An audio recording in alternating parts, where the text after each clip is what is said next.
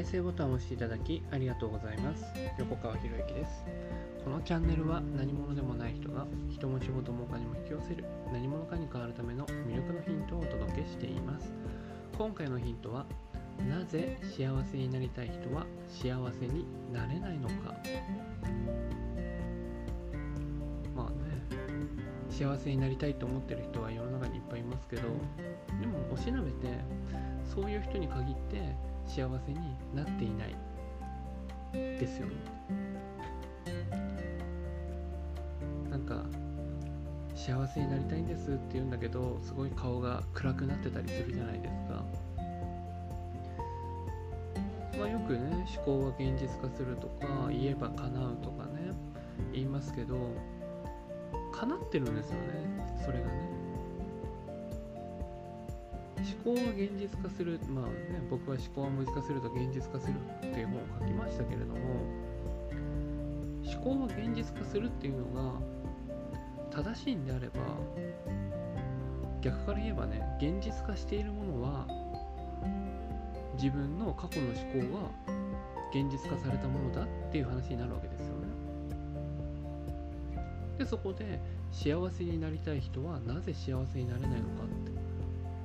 だって幸せになりたいっていうことは前提にあるのは私は今不幸だということですよね。だって幸せに幸せな人は幸せになりたいなんて絶対言わないですから。幸せになりたいって言ってる人は今自分はなんで不幸なんだろうと思ってる人ですよね。こんな状況から打破したい抜け出したいあの人みたいになりたい。みたいにね。ずっと考えてるわけじゃないですか。でその今自分が不幸だって思っている理由を考え続けちゃうわけですよね。幸せである自分と自分が不幸であることの理由を探している時間。どっちが長いかって言ったら自分が不幸であることを認める時間の方が長いわけですよ。だから幸せになれないっていう。でもどうしても出てきちゃうんですって。だって今の状況幸せだなんてとても思えないですって。確かにそうかもしれません。だけどそれって欠けているものを見ているからなんですよね。という捉え方もできるわけですよね。幸せになりたいということは自分が幸せである状態っていうのはもうイメージできてるわけですよ。ということは自分が幸せであるイメージができてるんだからそれと現実とのギャップを考えるわけですよね。でギャップを考えた時に足りないものばかりに目がいったりするわけです。例えば恋人がいないとか。例えば友人がいないとか。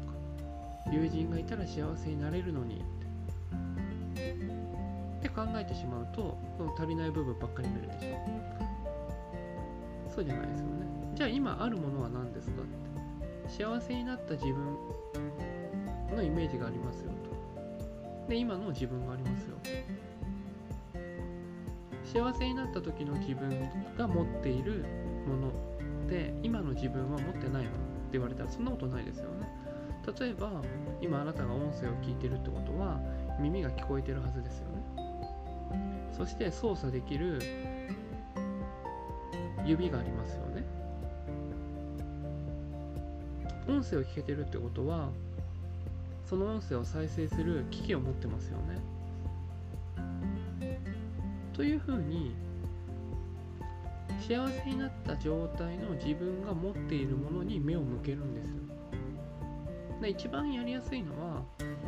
体に感謝するっていうことなんですよね。体に感謝する。おそらくあなたは耳が聞こえていてそして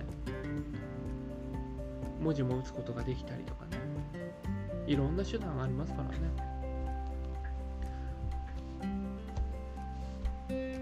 でそうやって今自分が持っているものに目を向けていくんですよね。でそこに感謝するって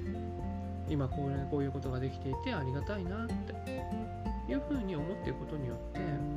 足りないものを考える時間より今あるものを感じる今あるものに幸せを感じる時間を長くするんですよ。そうすることによって幸せだなって思える時間の方が絶対に長くなるんですよね。で幸せだなって思って思える感じる時間が長くなればなるほどそっちの方に思考が向いてるからだんだんだんだんと自分が思う幸せの方に向かっていくわけです。あれも足りないこれも足りないあれがないから私は不幸なんだ。ほとんどの人そうですよ。そうなっちゃいますから。人間ネガティブですからね基本ね。基本人間ネガティブなんですよ。っていうことを前提に考えればその足りない部分に目に足りない部分の方に目が行くっていうのはこれは人間の性質なんだよね。っていうことを認めた上であそうしたネガティブな部分を認められる自分がいるなって。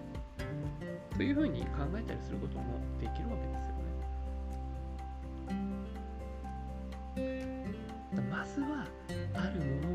あるもの今自分が持っているものに目を向けていくんですよ。もちろんねあの自分にとっての幸せっていうものが定義できていなければそれを実現することはできないですからね。ここもきちんと自分にとっての幸せって何なのかっていうこの定義がきちんとできているかどうかでじゃあその自分が幸せになった状態っていうのはどういう自分なんだろうなっでそれがないのにただただ幸せになりたいっていうのは、ね、今の、ね、自分に欠けているものを埋め埋めたら幸せになると思うじゃないですか。そういう状態なわけですよ。でもね欠けてるものを見る癖をつ欠けてるものに目が向く癖がついてるってことはいいですか？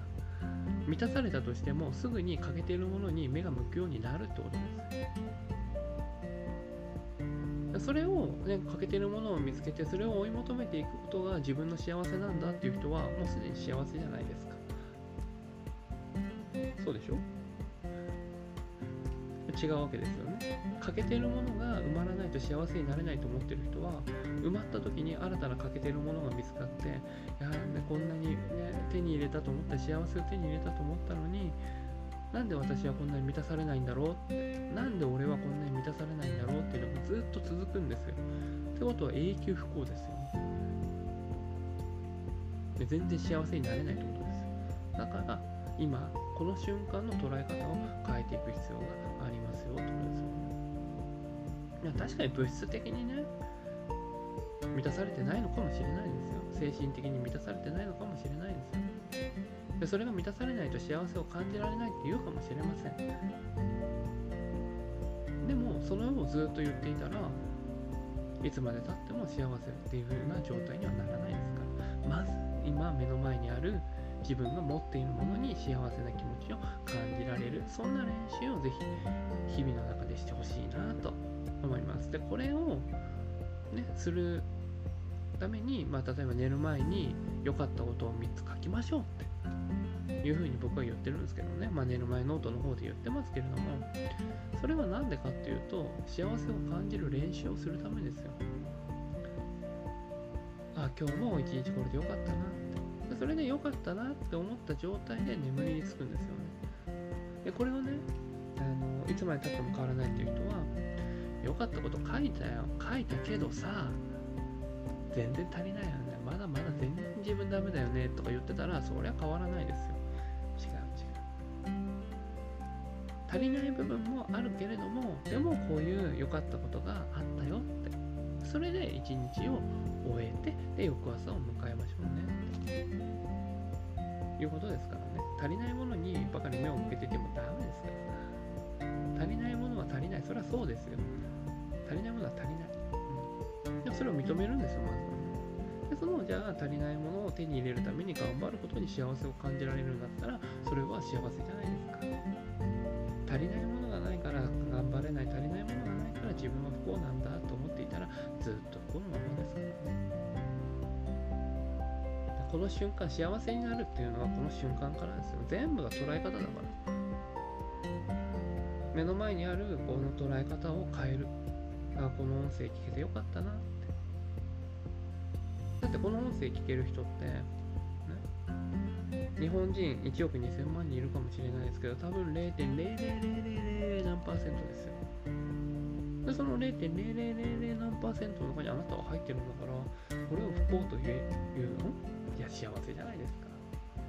もちろん聞いてくる、えー、こうやってね聞いていただいてるあなたがいて僕も幸せだなと思うし。そしたらお互いが、ね、音声を聞けてハッピーだし僕は音声を話せてハッピーだしというところでこう幸せを生み出すことができていけるっていう。でそして、ね、あなたが例えば誰かにシェアをするってしたら、ね、シェアして相手が喜んでくれたらあなたは幸せになれるじゃないですか。でそして音声を聞いてくれた、ね、そのシェアした相手も幸せになってで僕もシェアしてくれて嬉しいって。でそうやって幸せっていうのをどんどんどんどん膨らませて生み出すこともあなたにはできると。これを幸せを想像するってことですよね。幸せになりたい人は、ね、なぜ幸せになりたい人は幸せになれないのかっていう前提が不幸になってるからその前提を不幸で考えてるからその不幸が現実化されちゃってるだけの話です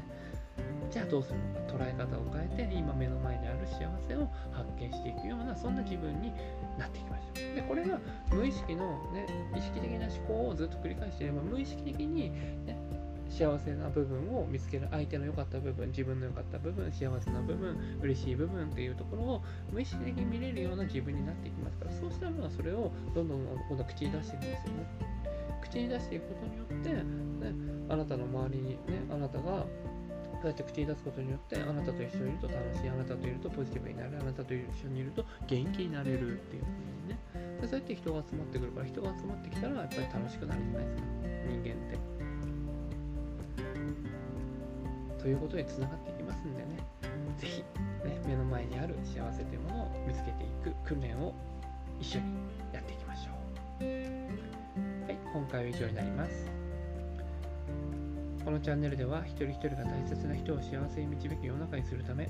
あなたの人生経験で培った魅力を生かして何者かとして活躍してほしいそんな思いで配信をしています。このチャンネルの音声を隠さず聞いていただくと魅力ある人たちの考え方や立ち居振る舞いが上がり人も仕事もお金を引き寄せる何者かに変わっていくことができます。ぜひチャンネルフォローやお友達へのシェアをしていただいて一緒に何者かになることを実現できたら嬉しいです。魅力のヒント今回は以上になります最後までお聴きいただきありがとうございました。また次回お会いします。横川博之でした。